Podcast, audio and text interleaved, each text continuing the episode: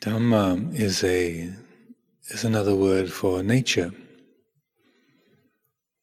When we talk about practicing the Dhamma, then this means uh, living in accordance with nature, having attitudes in accordance with nature, with the way things are.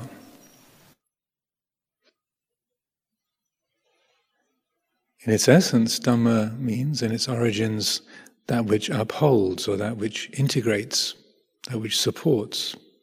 So it's the, the ordering principle of the universe, of our minds, our bodies, the, the world around us, the whole physical cosmos. That which brings things together, integrates. So when we're practicing Dhamma, then it's an active way, working with this body, this mind, to be in tune with that fundamental reality. We experience discord, incompleteness, frustration, irritation, sadness, suffering on account of not being in accord with that fundamental nature, that fundamental quality we see this life, this body, this mind in terms of an individual person. I am this mind, I am this body, I am this personality. This is my life, my story, my, my world. And even those, even though those impressions are natural enough, those attitudes are very deeply ingrained, the Buddha's teaching. And the practice helps it to be seen that these are a superficial point of view, like saying the sun rises in the east and sets in the west. It only seems to because of the turning of the earth. The sun isn't rising and setting, it's because the earth turns that that is the appearance of things. Similarly, we appear to be these individuals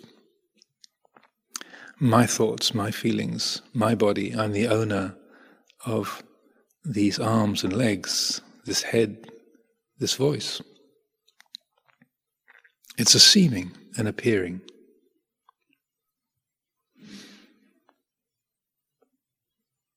Well, practicing Dhamma, it's important to, to understand, is, is training the mind, training the attitudes to let go of those superficial deeply ingrained habits, those ways of seeing things that are the inheritance of our our animal ancestry, our human family ancestry, our language, our thinking, conditioning of society, to see things from a, a Dhamma centered point of view rather than a self centered point of view. To see things in terms of Dhamma to see things with the eye of Dhamma. That quality of, of awakened awareness, that quality of knowing, which is an attribute of, of our hearts, a quality of our hearts, an ability to observe, to be awake, to know, free of bias, free of confusion, free of that kind of conditioning. That's possible. This, this is what the Buddha's teaching indicates and what our practice can, can reveal.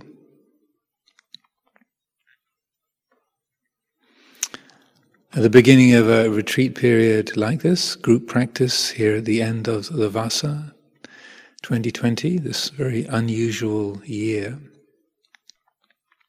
as with most retreats, I like to begin by emphasizing the importance, the need to, to ground the view in Dhamma, to see things with right view,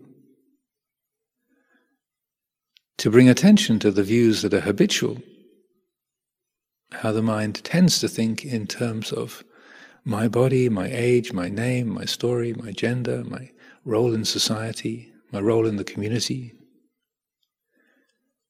To bring that front center, to look at that and to see, well, if those are taken to be absolute truths, I am a man, or I am a Theravada Buddhist, or this is Hertfordshire,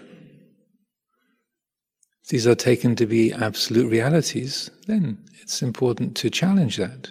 Say, well, according to the teachings, the practice, this is just the seeming of things. The feeling of ownership of these thoughts, these emotions, these memories, these sensations. That's a seeming, an appearance. But to begin a retreat period, to make the effort, set the intention to establish right view, seeing with the eye of Dhamma, rather than seeing things in terms of self view. And even if those habits are so strongly ingrained that we don't seem to be able to get any kind of perspective on it at all, just to be able to recognize, wow, that just seems so real. I, this, me, the owner, me, the doer, me, this person, seems so strong, so inarguable. Look at that. Wow, that seems so convincing. Right there is the establishment of right view. Even though the, the seeming is really convincing, to know this is an appearance, it is a seeming. To bring that into consciousness, to raise that suggestion, is a way of training the mind to, to see in that way, to challenge the assumptions, to challenge the habits, to establish right view, seeing with the eye of Dhamma.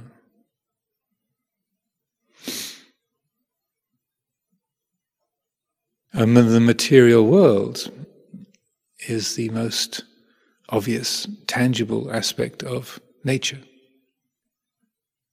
For pretty much everybody, every human being, that's almost invariably the case.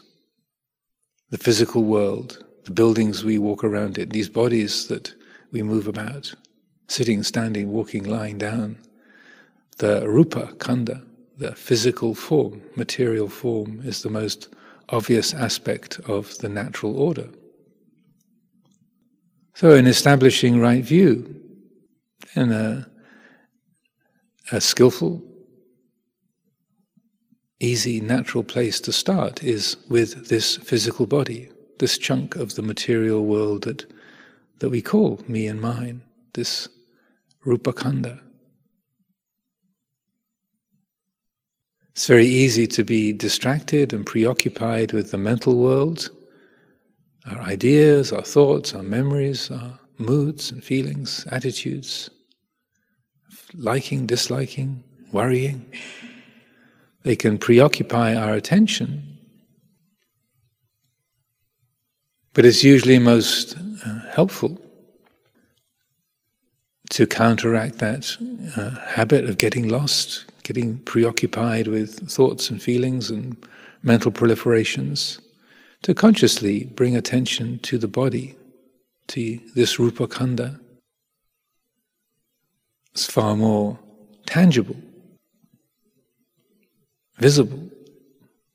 And whereas in our thoughts and our emotions we can create an imagined future or remembered past or fantasized uh, images of other possibilities, different times, different places.